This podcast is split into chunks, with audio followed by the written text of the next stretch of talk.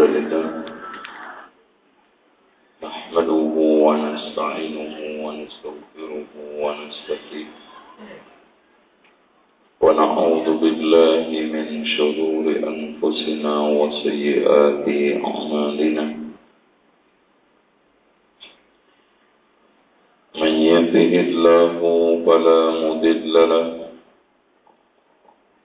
ومن يضلل فلا هادي له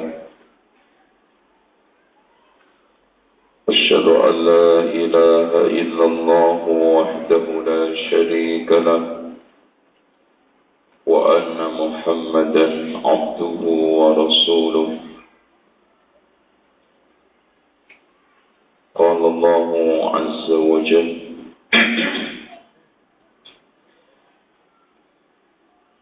يا أيها الناس اتقوا ربكم الذي خلقكم من نفس واحدة.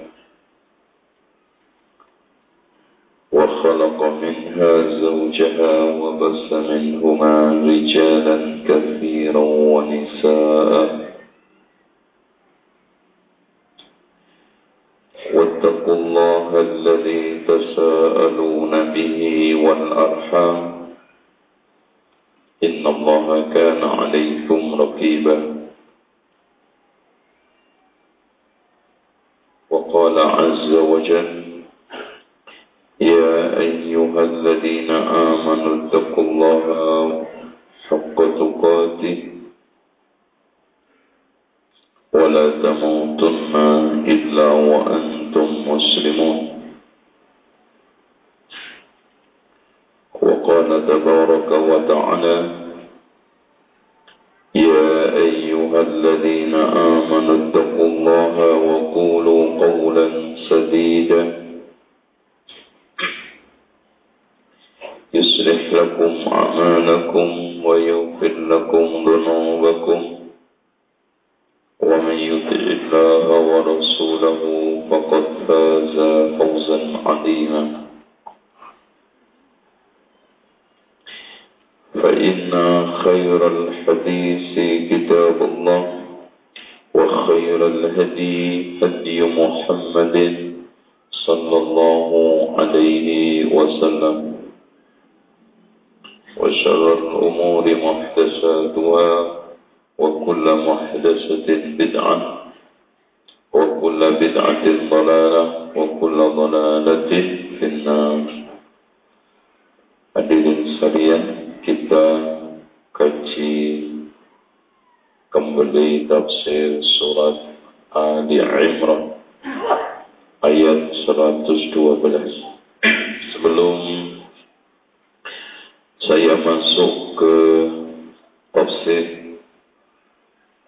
Eh, saya minta eh,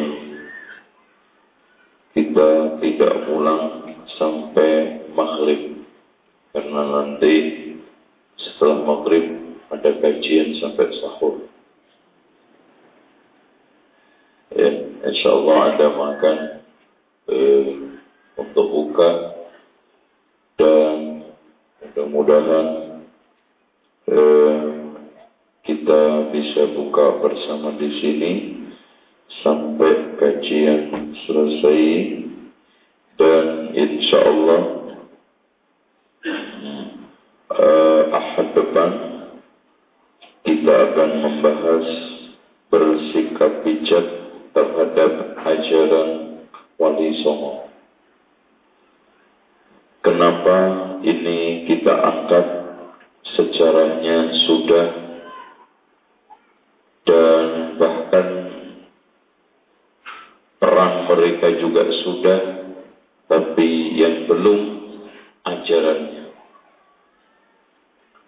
Yang menarik nanti kita akan ambil dari Primbon Sunan Bonang mana Sunan Bonang pesan kepada seluruh pengikutnya untuk menjauhi dolalah dan bid'ah. Ini yang menarik nanti. Jadi dolalah ya dan bid'ah. Begitu juga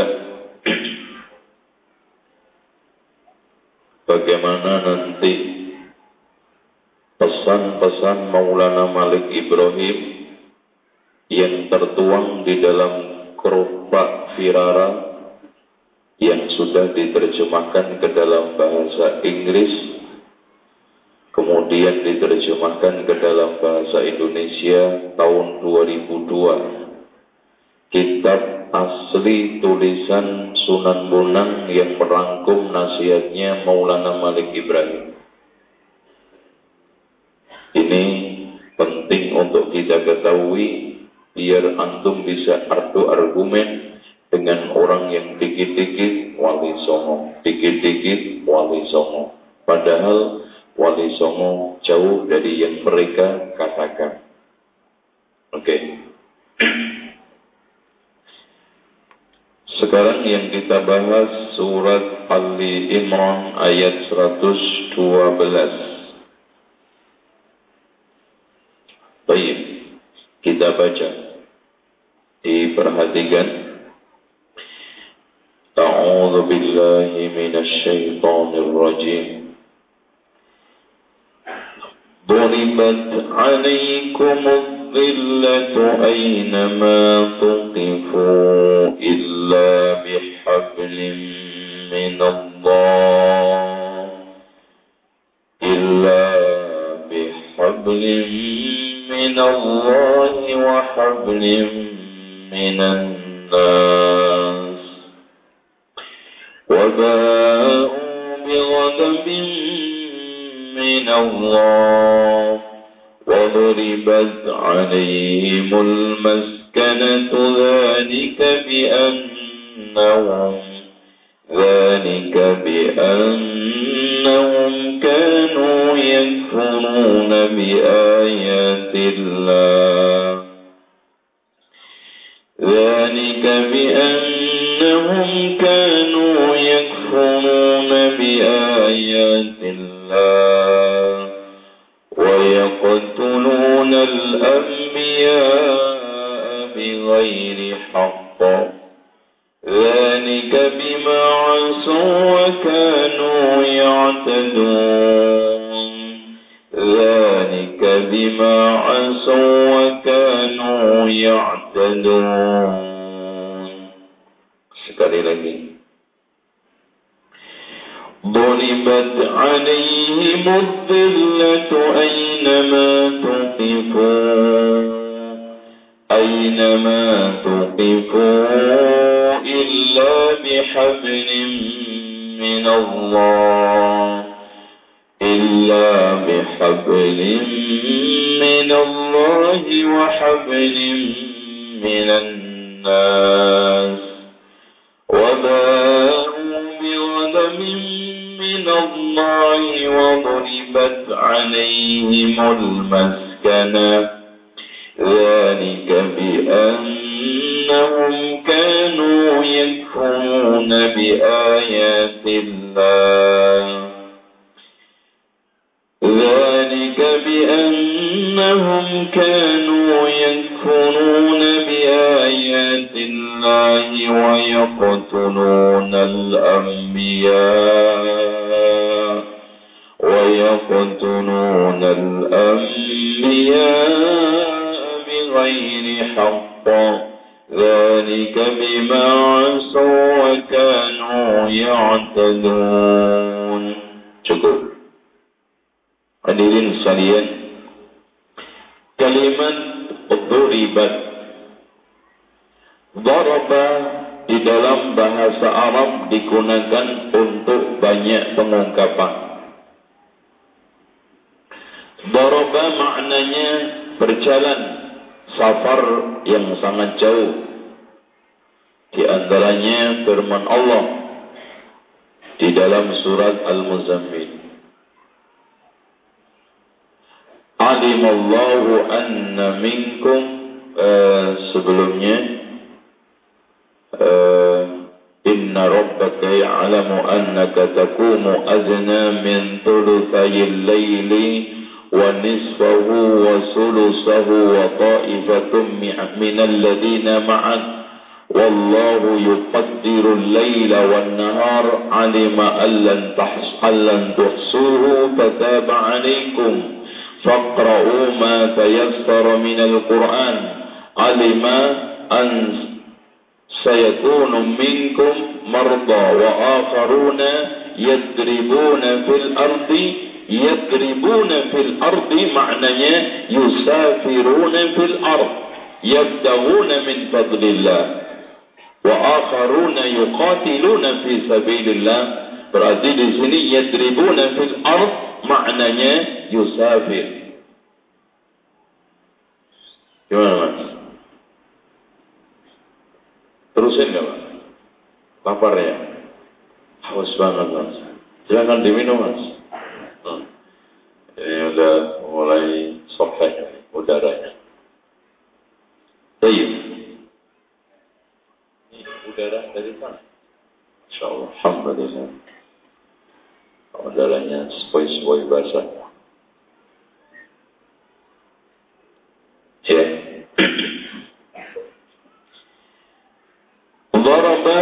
Maknanya memancang, memasang kemah. Oleh karena itu, darabat atau darabar rajulul khiyam atau darabal muaskarul khiyam. Berarti di sini tim pramuka mendirikan kemah Inilah makna yang dimaksud di dalam Al-Quran Duribat alaihi mudillah. Seakan-akan kehinaan itu seperti kemah Menutup seluruh sisi orang yang ada di dalamnya. Berarti di sini orang-orang Yahudi dikatakan oleh Allah duribat alaihi billah telah tertutup dari seluruh sisi kehinaan bagi mereka. Ini ya al-Yahud. Makanya Pak, Yahudi itu walaupun sekali jaya tapi dua kali, tiga kali, berkali-kali hina. Dan itu terbukti dalam sejarah. Nanti kita akan sampaikan satu persatu bagaimana kehinaan Yahudi di dalam di sepanjang sejarah. Ya. Baik. Duriba ada maknanya memukul. Daraba Zaidun kalba. Daraba bimakna memberi permisalan. Daraballahu masala berarti Allah membuat permisalan.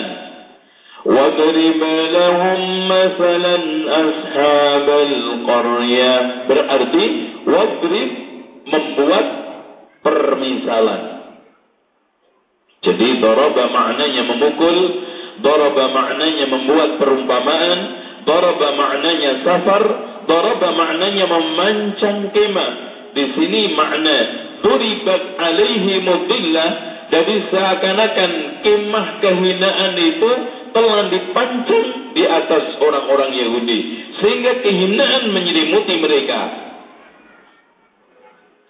Nah di sini dari salian para ulama bahasa berbeda pendapat azillah sama zullah ada yang tahu maknanya dillah dan maknanya zullah.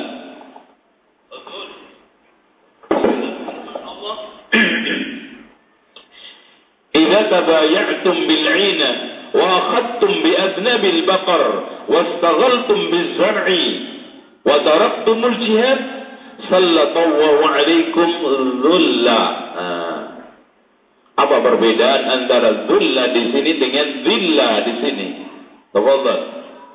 Sayap kanan, silakan Pak.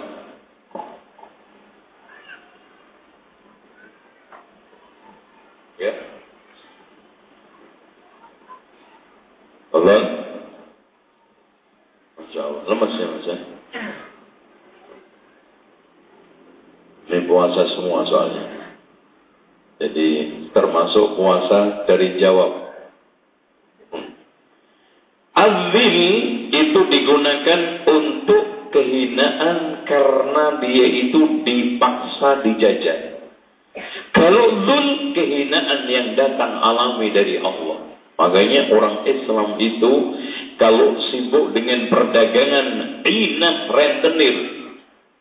Ya rentenir. Dan sibuk dengan cocok tanam ternak meninggalkan jihad. Sallallahu alaikum dulla dari langit dari Allah dengan sendirinya mereka akan dihinakan oleh Allah. Gitu. Makanya tawar Siapa yang sekarang ini berdagang dengan cara riba dalam bentuk apa pun yang paling menonjol adalah ina dan bertransaksi dalam hal apa pun kalau berbau riba atau sibuk dengan keduniaannya paling menonjol cocok tanam ternak dan termasuk hal-hal keduniaan meninggalkan jihad, lupa Allah, lupa Rasul, lupa agama, lupa ibadah, pasti Allah akan kasih kehinaan dhullan la yanzi'uhu hatta tarji'u ila dinikum sampai kalian kembali kepada agama kalian. Allah akan timpakan kehinaan seperti Allah nimpakan kehinaan kepada Bani Israel. Duribat alaihi mudillah. Nah, sekarang azillah yang dimaksudkan kehinaan itu apa? Para ulama menafsiri tiga. Ya.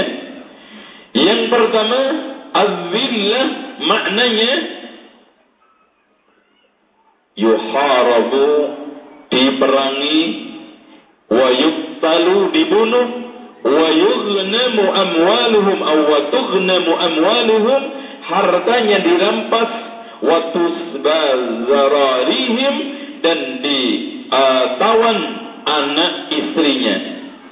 Watumlaku aradihim dan dimiliki buminya.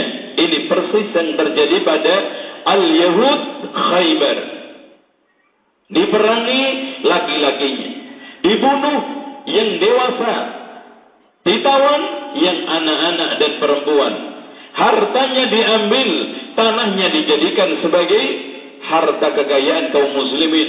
Makanya Pak, Masya Allah, hampir semua sahabat rata-rata punya tanah khaybar. Karena ratusan hektar. Yang dia am dan yang dia dapat dari keculasan juga. Awalnya miliknya orang Aus dan Khazraj, Madinah. Cuman diadu perang, diadu perang. Gak punya modal, dimodalin. Nanti ngutang, balik tanah Gak punya senjata dikasih senjata. Nanti gak bisa balik dikasih tanah. Akhirnya penduduk asli kehilangan tanah. Akhirnya penduduk Medina minggir dan minggir. Sampai akhirnya sekarang ini kebanyakan di sekitar Masjidil Haram. Karena suburnya di daerah sana. Diambil hartanya. Ditawan istri anaknya. Bahkan hadirin sekalian kalau antum melihat pada saat bagaimana orang-orang Khaybar mau diputuskan, semuanya matanya mendelik ketakutan menunggu putusan Rasulullah. Dan akhirnya putusan itu diserahkan kepada Sa'ad bin Mu'ad. Akhirnya dia memberikan satu masukan kepada Rasulullah. Dan akhirnya dibenarkan oleh Allah yang sudah tumbuh bulu kemaluannya dipenggal yang belum dijadikan tawanan bersama emak-emaknya. Perempuan-perempuannya dan mereka-mereka yang sekarang ini cacat. Hartanya diambil, buminya semuanya milik kaum muslimin. Dibagi-bagi, Abu Hurairah dapat sekian, Umar dapat sekian, Abu Bakar dapat sekian. Bahkan hampir semua sahabat termasuk Zubair bin Awam punya bumi desanya di sana. Bagian daripada rampasan ghanimah Khaybar. Duribat alaihi mudillah. Aynama suqifu maknanya aynama ay ay nama huwa wujud hum wujud wujud berarti ya di mana saja mereka ditemukan berada suqifu maknanya wujidu Berarti di sini aynama sukifu ay aynama wujidu.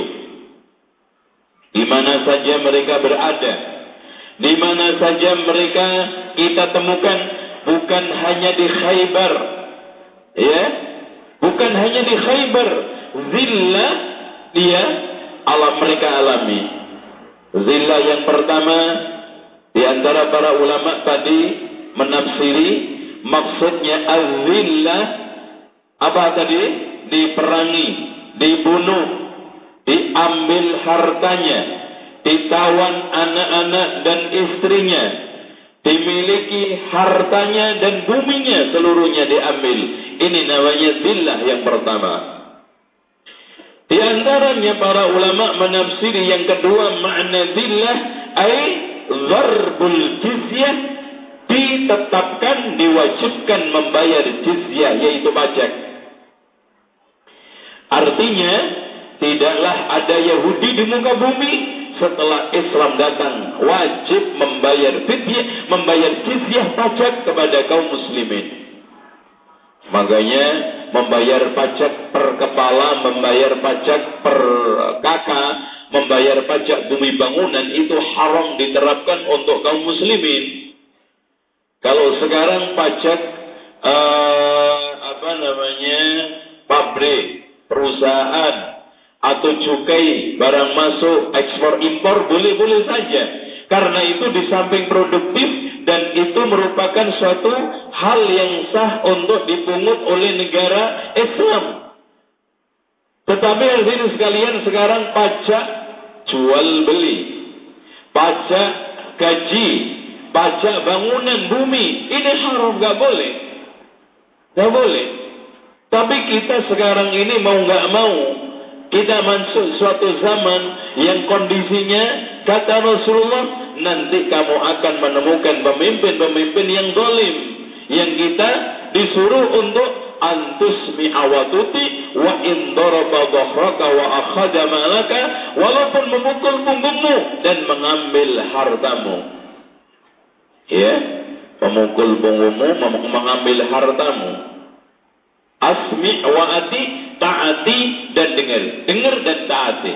Ya, mau nggak mau seperti itu. Sekarang uh, lebih aneh hadirin sekalian, pemasukan utama itu dari pajak. Ini berarti bangunan uh, bumi, hutan, lautan ini belum tereksplorasi dengan maksimal. Makanya nanti antum jadi menteri kelautan. Itu hidupkan lautannya hutannya habis. Eh ketek aja habis. Apalagi yang lain.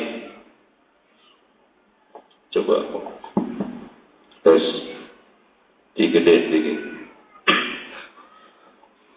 Dengan demikian haram menarik pajak seperti yang kita yang dulu kaum muslimin memperlakukan kepada al-Yahud wan Nasara kalau dulu orang Yahudi Nasrani disuruh bayar pajak per kepala, kecuali masuk Islam. Kalau tidak, ambil pajak. Sebagai bentuk jaminan aman. Inilah yang dimaksud kafir mu'ahad. Ya, kafir mu'ahad atau zimma, zimmi. Sementara kita mu'ahad tidak. Zimmi juga tidak. Dengan demikian, di sini harus dipilah mana sekarang yang boleh diambil pajak, mana yang tidak. Kalau sekarang ekspor impor boleh, barang-barang cukai yang masuk dari luar negeri ke negeri kita boleh, nggak ada masalah, sah. Untuk menjadi pemasukan negara. Atau pabrik-pabrik yang mengelola kebutuhan hajat umum. Seperti pabrik gula. Umpamanya kalau dikelola swasta dia menyisihkan hasil ke negara. Sah. Begitu juga sekarang ini mungkin beras dikelola oleh swasta, boleh. Ya, BBM boleh, apa saja yang kaitannya dengan kebutuhan hajat orang banyak. Dikelola oleh swasta, dikelola oleh pribadi, boleh membayar pajak atau ditarik uh, distribusi atau macam terserah itu hak. Begitu juga kendaraan juga masih batas toleran. Karena kendaraan ini pakai jalan, jalannya rusak Ya sekarang ketika negara miskin bayar bareng-bareng, ayo urunan supaya apa? Jalannya bisa kita lewati. Cuman yang rusak banyak kan nggak pajak. Nah itu listrik bayar pajak, ya lumrah. Antum pakai. telepon bayar pajak lumrah. Yang nggak wajar itu bah, bah bumi bangunan jual beli gaji. Kita yang keringetan.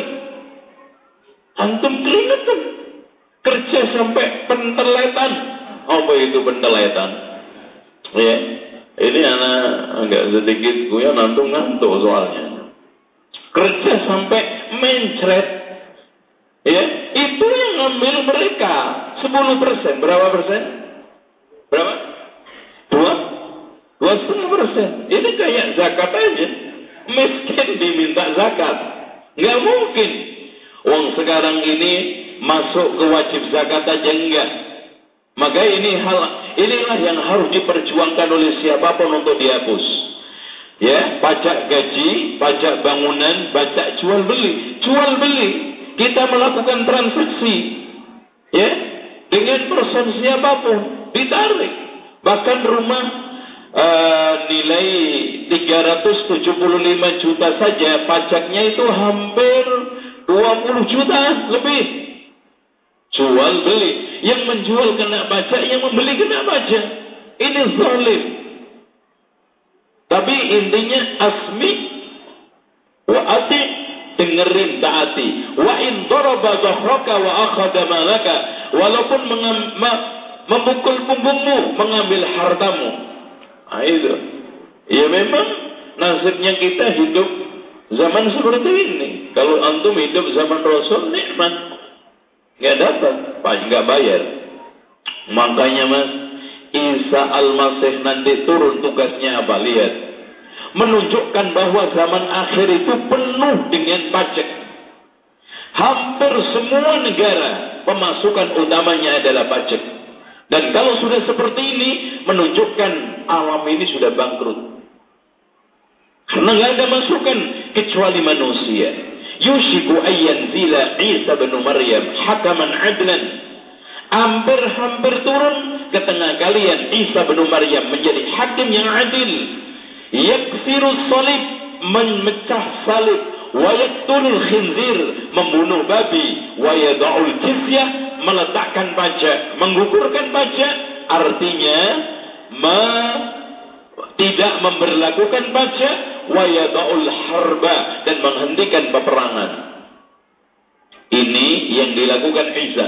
Ini menunjukkan bahwa nanti sebelum perang, eh sebelum Isa turun, sebelum Imam Mahdi keluar, maka dunia dipenuhi dengan kezoliman, kerusuhan, kejahatan dan termasuk perang pajak merajalela terjadi di mana-mana akhirnya membuat terhina. Pak, kalau Yahudi menjadi terhina karena ditarik pajak oleh orang Islam dalam keadaan hina dina, maka mana saja negara yang mengambil pajak dari dari rakyatnya ini menunjukkan penghinaan yang nyata dan definisi pajak itu mengambil tanpa harus memberi. Kalau zakat dibalik kalau kalau kalau pajak mengambil tanpa harus memberi. Alias mengambil tanpa antum harus nuntut, harus ini, harus itu. Dan anehnya sekarang hadirin sekalian, negara-negara Arab yang kaya, yang dasarnya Islam pun sudah mulai pajak masuk. Dan aneh, yang mereka kaya dengan minyak pun mulai menerapkan pajak. Ini subhanallah termasuk mukjizat Rasulullah. Turunnya Isa memecah salib, membunuh babi, meletakkan alias tidak memperlakukan sistem pajak dan menghentikan peperangan dan menjadi hakim yang adil. Ya, hakim yang adil. Kita lanjutkan. Ya, ini hanya sekedar ulasan tentang pajak sedikit.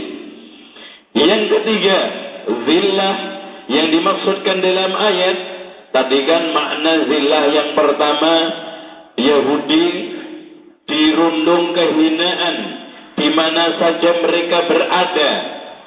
Maksudnya kehinaan itu ialah diperangi, dibunuh, diambil hartanya, ditawan anak istrinya dan dirampas tanah tanah subur mereka. Yang kedua, pajak Yang ketiga, yang dimaksudkan hina, mereka copot lepas kekuatan dan kekuasaannya. Dan dikatakan oleh Syekh Abdurrahman As-Sa'di di dalam tafsirnya, tidaklah Yahudi bisa berdiri, melainkan harus ditopang oleh negara-negara besar. Sampai sekarang, walaupun dia nampaknya sudah punya tanah air, sudah punya negara Yahudi di Palestina, tanpa ada dukungan topangan negara-negara besar, tidak akan bisa berdiri. Ini kehinaan yang menimpa Yahudi. Lepasnya kekuatan dan kekuasaan. Kekuasaan dan kekuatan. Nah, kalau sudah seperti ini, saya akan cerita sedikit tentang sejarah Yahudi. Perlu diketahui bahwa uh, kalau kita runut Yahudi dari Nabi Yakub aja, gak usah jauh-jauh ya. Nabi uh, Ibrahim punya anak Ishak sama Ismail. Ishak memiliki dua anak namanya Yakub sama Aisu. Yakub nanti menjadi bapak moyangnya Bani Israel Yahudi. Kemudian Aisu menjadi bapak moyangnya orang-orang Eropa. Itu semua orang-orang Romawi itu turunannya Aisu makanya Romawi Barat itu tidak apa namanya uh, tidak jauh-jauh masih ada hubungan pertalian dengan orang Yahudi. Makanya Pak Kenapa orang Eropa itu kalau ada kelas Arab Yahudi lebih mihak ke Yahudi karena dekatan ke Yahudi daripada ke Arab. Eh, walaupun sama-sama saudara, turunannya Nabi Ibrahim siapa? Ismail menurunkan Arab. Tapi Aisu lebih dekat kepada Ishak eh, Yakub. Nah, Yakub uh, pernah crash dengan Aisu ini, akhirnya terjadi ancaman-ancaman bunuh sehingga uh, Nabi Yakub disuruh oleh ibunya hijrah ke daerah pamannya yang namanya Harran. Harran itu daerah pernah ditinggali oleh Imam Ibnu Taimiyah. Makanya Imam Ibnu Taimiyah disebut Imam Ibnu Taimiyah Al-Harrani. Mana daerah itu?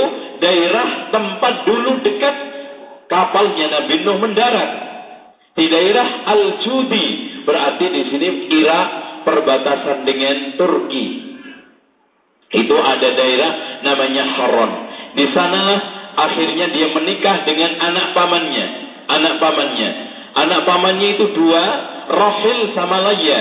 Laya itu saudara tua, maksudnya uh, yang lebih tua daripada Rahil. Namun hadirin sekalian, karena Rahil itu cantik sehingga ketika mau menikah Nabi Yakub melamar Rahil. Ya, melamar Rahil. Katanya pamannya Yakub, kamu nggak boleh nikah sama Rahil sebelum Laya itu nikah. Karena di dalam agama ajaran kami, adik nggak boleh dahului kakak. Nah, ternyata ajaran ini sampai Jawa. Nggak tahu ya mas ya. Aneh. Saya usut-usut orang Jawa jauh banget ya. Dulu merantaunya sampai Haron sana. Eh, kan gitu. Eh, eh, kalau kita lihat ajaran ini ternyata menyebar ke India, ke Indonesia, karena dibawa oleh orang-orang Hindu Buddha. Makanya ini termasuk bid'ahnya orang Hindu Buddha. Karena dalam ajaran Hindu Buddha nggak ada ajaran ini cuma dicangkok dibawa ke Indonesia ditiru orang Indonesia anak adik nggak boleh dahului kakak kalau kakaknya belum laku nikah. Akhirnya apa? Akhirnya uh, Nabi Yakub menikahi Laya. Tapi kalau ke perbedaan dengan syariat kita dalam agamanya pamannya dan juga termasuk Nabi Yakub ini adik kakak boleh dinikahi dalam satu tali pernikahan oleh seseorang. Akhirnya, wahai Yakub, kamu nggak apa-apa. Nikahi kakaknya, nanti setelah itu adiknya. Akhirnya dinikahi dua-duanya Rohil sama Laya sama Rohil. Menghasilkan berapa? Tujuh. Ditambah lima. Jadi berapa? Dari mana lima ini? Dari budaknya. Dari budaknya uh, Rahil mendapatkan tiga anak. Dari budaknya uh, maaf, dari budaknya Laya mendapatkan tiga anak. Dari uh, budaknya Rahil mendapatkan dua. Jadi jumlah semua dua belas. Nah, tinggallah mereka itu di mana? Di Syam. Karena Nabi Yakub Ishak itu termasuk Nabi Syam. Ya, kalau kita uh, apa namanya lihat nabi-nabi itu penyebaran pertama Adam turun di di Mekah, kemudian hijrah ke Irak, kemudian di sana ada Sis, ada Yak, ada Nuh, kemudian Ibrahim. Namun Ibrahim setelah lahir besar hijrah ke Syam. Nah, di sanalah berkembang biak anak cucunya, termasuk Ishak Yakub. Namun akhirnya Ismail hijrah ibunya ke ke Mekah lagi. Ya, Sementara pada saat uh, terjadi crash antara saudara 12 ini termasuk Nabi Yusuf sama Nabi Bun eh, Samim Bunyamin diiringin oleh saudara saudaranya tadi. Ya, kalau dari layak lima, dari eh, Rohil itu cuma dua. Semua jumlahnya tujuh ditambah dari budak tadi. Nah, kenapa hadirin sekalian? Nabi Yusuf sama Bunyamin itu ganteng karena maknya itu cakep. Karena ada darah turunan ke ke Nabi Ibrahim, ke juga Saroh. Makanya cantik. Karena Saroh itu manusia tercantik di seluruh dunia setelah Hawa. Makanya sampai Raja Fir'aun bengis itu penasaran. Akhirnya mau diperkosa kan gitu. Saking cantiknya. Dari sini dari sekalian Nabi Yusuf itu ganteng bukan karena banyak dibaca Yas. Ini surat Yusuf. Kayak orang-orang kampung. Supaya anaknya ganteng kalau hamil dibacain surat Yusuf. Kalau lahir lagi kayak Yusuf supaya nanti perempuan cantik dibacain surat Maryam. Ini semuanya nggak benar. Makanya dari roh dari laya ini rata-rata muka-muka biasa-biasa kayak antum semua. Ya, biasalah bandrol, muka bandrol. Ya. Akhirnya ngiri. Kuatir Nabi Yakub lebih condong kepada Yusuf bin Yamin daripada kita-kita semua. Akhirnya melakukan konspirasi Yusuf pertama kali yang kita buang karena lebih ganteng daripada Bunyamin. Walaupun Bunyamin juga ganteng. Akhirnya dibuang ke sumur ditemukan saudagar yang akhirnya dijual ke Raja Fir'aun yang ada di Mesir yang ketika itu Al-Aziz. Nah, di sinilah dari sekalian mulai hijrah pertama kali. Semua Bani Israel ke sana. Setelah zaman Fir'aunnya Nabi Musa dibantai habis. Bahkan tidaklah tersisa kecuali perempuan-perempuan tok. Makanya Allah Subhanahu wa taala mengatakan yudabbihuna abna'akum wa yastahyuna nisa'akum, menyembelih anak-anak laki kalian dan menghidupkan perempuan kalian. Dan itu yang hidup kalau seandainya uh, maaf sampai saking habisnya sehingga Fir'aun sendiri itu uh, kelabakan karena tidak menemukan budak-budak lagi dari Bani Israel sehingga diatur penyembelihannya. Sekali disembelih sekali tahun tidak. Maka pada saat lahirnya Nabi Harun itu pas tahun tidak penyembelihan. Makanya lolos Nabi Harun pas tahun penyembelihan lahirlah Nabi Musa makanya nggak lolos akhirnya dibuang ibunya ke sungai Nil dan akhirnya Masya Allah Allah yang mengatur itu kota, itu apa namanya apa? Peti itu mampir ke tempat pemandiannya istri-istri Fir'aun. Dan ketika itu yang mandi Asia. Jadi dulu itu istri-istri Fir'aun itu dibikinkan pemandian khusus di, di dekat sungai Nil. Uh, Fir'aun ya punya duit, punya kekuasaan dan bahkan Tuhan. Masa Tuhan nggak bisa bikin pemandian begitu? Wah bisa menurut dia. Ya, Nah dengan sekalian, pada saat itulah subhanallah ditiru oleh orang Jawa. Sunan Giri dilempar dibuang peti ketemu siapa? Ratu Pinate. pada saat kapal dagang sedang mau masuk ke Pati dari Selat Bali. Di situlah kapalnya nubruk peti. Ternyata setelah dibuka ada bayi yang sangat ganteng sekali. Ini kayaknya niru ini, Pak. Ini ini orang Jawa itu suka ngarang, tapi ngaspo. Ngaspo itu apa? Ngarang, tapi kosong, nggak ada, nggak ada kebenarannya. Ya, nah kalau ini sahih, eh, ayat yang men yang menceritakan. Nah, pada saat itulah hadirin sekalian, terutama pada zaman Nabi Musa, Allah memerintahkan untuk membawa Nabi Musa ke Palestina lagi. Ya, eh, membawa ini eh, mereka eh, orang-orang uh, ini fir, uh, siapa? Uh, Bani Israel dari Mesir ke keluar ke Syam.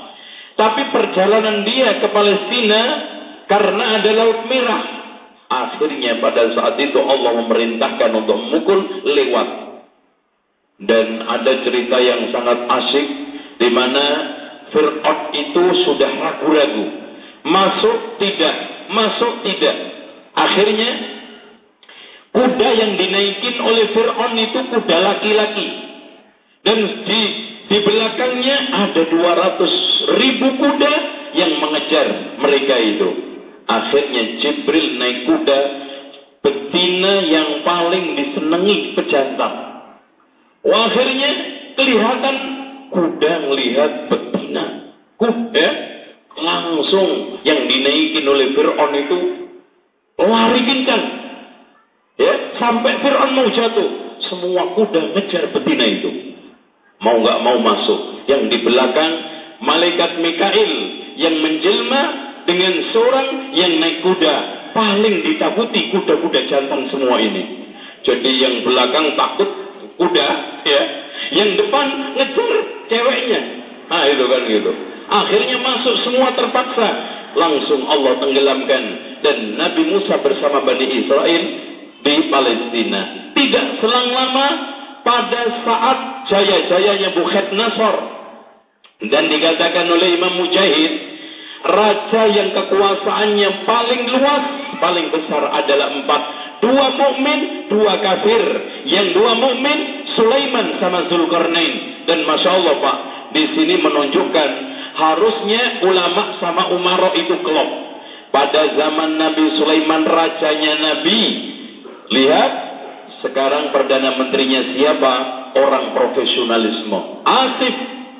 Profesionalisme. Saking profesionalnya, ahli skillnya, tidak diragukan. Minda singgah sana Balkis saja kedip. Nah, nyampe. Ibrit aja masih nunggu.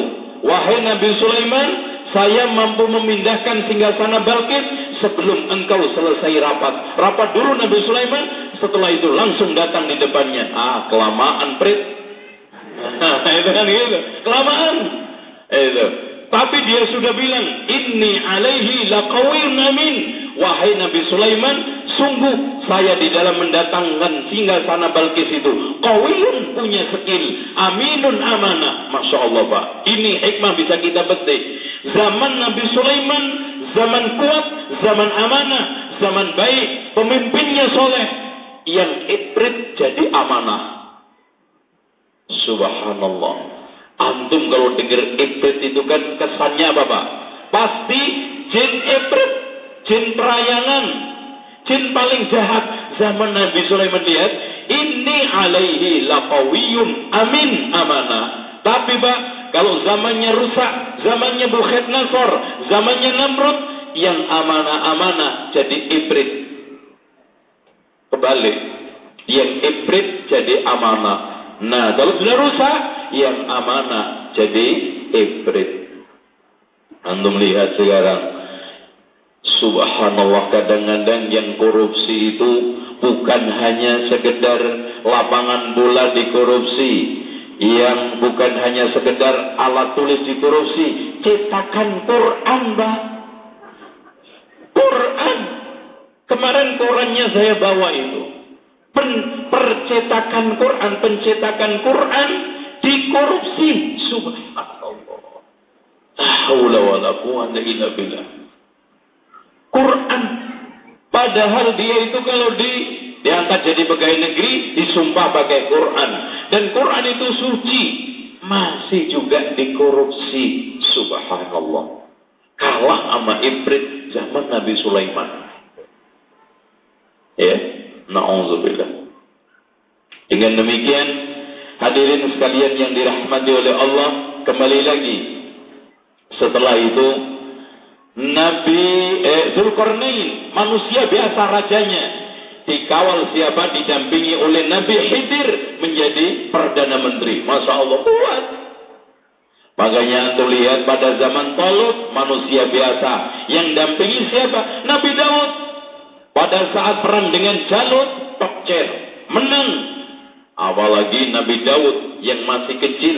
Ya kira-kira ketika itu umur 12-an. Bocah cilik begini mau menang perang di mana? Subhanallah, Allah berikan pertolongan. Dia itu ahli ngelempar batu. Itu. Karena anak angon wedus. Wah, eh, orang kalau di kamu itu gitu. Gitu, gitu. Kena kepalanya jalur. Teng, jatuh. Gitu. Udah, jalur, eh tolong saya bantuin nanti. Dipelinteng itu. Eh, kena. Masya Allah. Loh, Akhirnya apa? Allah angkat keahliannya, akhirnya menjadi nabi mendampingi Talut ya, yang raja tapi tidak memiliki titel nabi. Selalu antum lihat nah Abu Bakar sekaligus khalifah Umar ulama. Subhanallah. Umar Amirul Mukminin, khalifah wal umara dan sekaligus juga ulama.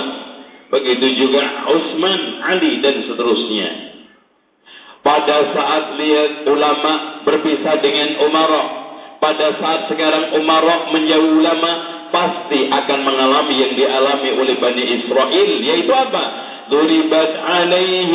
Zillatu aynama suqifu illa bihablim min Allah wa hablim minan nas hina. Sekarang kita. Makanya Abdullah ibnu Mubarak mengatakan ikhwan, siapa yang menghinakan Umar, lenyaplah dunianya. Siapa yang menghinakan ulama, lenyaplah akhiratnya. Siapa yang menghinakan teman sejawatnya, lenyaplah wibawanya, muruahnya, wirainya. Makanya harus kumpul. Nggak boleh pisah. Nah kita lanjut. Inilah kehinaan. Bahkan Pak, pada zaman Bukhet Nasor itu, ya, kalau yang kafir dua itu Namrud sama Bukhet Nasor. Pada zaman Bukhet Nasor, kalau Namrud pada zaman Nabi siapa? Nabi Ibrahim. Kalau uh, Bukhet Nasor ini pada zaman uh, sebelum Nabi Isa, ya, sebelum Nabi Isa, setelah Nabi Musa. Itu sampai hampir punah Bani Israel. Dihabisin semua di di, di Palestina. Dan seluruh Taurat dibakar. Sampai tidak tersisa satu kertas pun. Akhirnya Allah memutus Nabi yaitu Uzair. Uzairlah yang turun di dalam surat Al-Baqarah. Gimana ya? bumi seperti ini Allah kembalikan kan gitu di dalam surat Al-Baqarah anna yuhyi hadhil gimana Allah bisa menghidupkan kembali akhirnya dia dimatikan dalam waktu 100 tahun dimatikan 100 tahun unta balik lagi hidup dia balik lagi bahkan makanannya yang sangat gampang busuk masih utuh ketika dia hidup dan dihidupin oleh Allah dari kepalanya. Dia bisa lihat. Insya Allah. Tangan saya sudah rapuh semua. Akhirnya dia bangun negeri itu sudah mulai rahmi. 100 tahun. Akhirnya dialah yang mengajarkan apa? Taurat. Karena setelah generasi pembantaian Bukhet Nasor itu satu pun sudah tidak ada yang kenal Taurat dan satu pun sudah tidak ada yang ini. yang mengenali ajaran eh, ajaran Yahudi. Akhirnya Allah menurun mengutus Uzair. Makanya sampai saking dia itu hebatnya dinyatakan Bani Israel sampai akhirnya dikultuskan Uzair ibnullah. Itu saking itunya kultusnya. Jadi coba bayangkan nggak pakai kitab pinter, hafal di luar kepala itu Taurat, diajarkan dari mulut ke mulut. Ya Allah Subhanahu wa taala bantu. Akhirnya kembali lagi. Namun hadirin sekalian, terjadilah pembantaian yang paling besar lagi zaman Hitler bahkan hampir nyaris tidak ada satu sisa pun Yahudi di di daerah Jerman. Bahkan Pak, kalau antum uh, masuk ke daerah namanya apa ya? Saya pernah masuk ke sana sekali. Itu saking sadisnya Pak. Rambutnya orang-orang Yahudi itu diambil. Diambil sama Hitler. Ya, diambil. Jadi sebelum dibunuh itu dimasukkan ke ruangan khusus dicukur dulu. Yang punya gigi emas dicopot. Bahkan giginya aja dicopot untuk apa namanya barangkali untuk gigi yang lainnya pasang gigi dan untuk penelitian dan bahkan di antara mereka ada yang dibunuh untuk penelitian bahkan dikulitin eh, apa namanya? Eh, kulitnya dibuat untuk lapis lampu. Lampu itu kan ada kulitnya orang yang itu diambilin dibuat untuk lapis apa namanya lampu. Tutup lampu itu. Lampu strongking ya bedromat itu kan ada tutupnya. Itu dilapisin pakai itu. Habis orang Yahudi. Ya. Kalau antum lihat itu tempat-tempat penyiksaan itu diabadikan dan kuburannya sekarang dibangun orang Yahudi besar sekali dan kuburannya itu ajaib mas saya itu melihat dari atas parlemen. Jadi parlemen Jerman itu bisa dibuat untuk jalan-jalan naik sampai atas. Itu melihat ke arah kuburan. Kuburan orang-orang Yahudi itu kalau dilihat dari jauh membentuk segi enam bintang. Itu bintang. Itu arsiteknya. Ya. Kata orang kalau eh, kalau sekarang dari dekat ya antum kelihatan hanya tumpukan-tumpukan batu.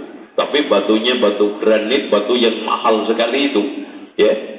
Nah, kalau dari atas membentuk kuburan-kuburan yang banyak itu dilihat seperti membentuk bintang segi enam.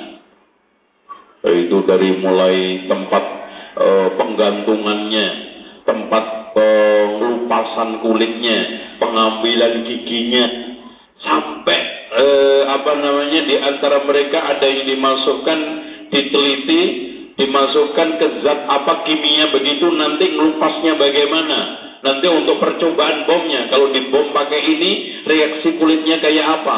Dibom pakai ini, reaksi kulitnya kayak apa? Intinya mereka dibuat percobaan pembunuhan. Habis. Padahal Hitler itu anaknya orang janda. Ceritanya, kisahnya, dia itu orang asli Jerman. Rumahnya itu di pojokan dan kalau kuliah pulang perginya itu lewat kampung Yahudi, sering diledek. Nah itu, kayaknya dendam. Awas lo kalau gue gede. Nah gitu. Akhirnya betul. Setelah gede, bantai. Itu Hitler. Ya, kumisnya kayak siapa tuh? siapa? Iya, itu Yahudi. Uh, dibantai sama dia. Itu akhir paling dahsyat pembantaian Yahudi. Jadi kalau antum lihat dari masa ke masa zaman Bukhet Nasor, zaman Rasulullah di Khaybar, bahkan sebagian besar diusir, tapi nggak kau kapok juga akhirnya dibunuh. Zaman Hitler dan sampai sekarang mereka itu, Ainama suqifu, nah, di mana aja? ضربت عليهم الذلة أينما ثقفوا أينما ثقفوا إلا بحبل من الله وحبل من الناس ضربت عليهم الذلة kehinaan dan bentuknya minimal tiga yang saya sebutkan tadi diperangi, ditawan, atau diambil pajak, atau kekuasaan dan kekuatannya mereka terampas. Dan dikatakan oleh Syekh Abdurrahman As-Sa'di di dalam tafsirnya, walaupun mereka sekarang di Palestina punya kekuatan kekuasaan, Tapi kalau tidak ditopang negara-negara besar tidak hidup. Sekarang Mas lihat, hari ini terjadi pembakaran culas oleh Yahudi apa? Tahu nggak di berita? Lah ini kayaknya uh, mundur nih. Jadi di sana ada pipa gas yang menghubungkan antara Israel dengan Mesir. Itu dibakar. Dan mereka sekarang kekuatannya terancam. Karena Mesir sekarang sudah dikekuasai oleh Islamiun. Sementara Lebanon juga sekarang ini juga goncang. Nah tinggal kekuatan akhir ini makanya mereka perang mati-matian yaitu apa? yaitu Basar Asad dengan dengan apa? Dengan suriahnya. Dan antum doakan, antum puasa dan doanya orang puasa itu terkabulkan. Dan kita doakan semoga teman-teman kita ahli sunnah yang ada di Suriah diberikan kekuatan oleh Allah. Yang di pengungsian mudah-mudahan diberikan kesabaran oleh Allah. Yang sekarang berlada di medan difa pembelaan diri untuk membela kehormatan harta dan juga jati diri dilindungi dimenangkan oleh Allah insya Allah mudah-mudahan. Ya ini doa kita. Ya. Kenapa hadirin sekalian? Di dalam hadis Rasulullah SAW inna Allah yansuru hadhihi al-ummah bida'ibihim bida'watihim wa salatihim wa ikhlasihim. Sesungguhnya Allah menolong umat ini dengan orang lemah mereka. Berkat doanya, sholatnya, ikhlasnya. Makanya antum doakan. Mereka dalam kondisi yang sangat mengenaskan. Mereka mengungsi, pengungsian sangat mengenaskan. Kenapa mas? Sekarang ini musim dingin. Ya, pulang ke rumah dihujanin tembak di pengungsian gak ada makanan. Anak istri terlantar, bahkan di antara mereka juga sudah cacat.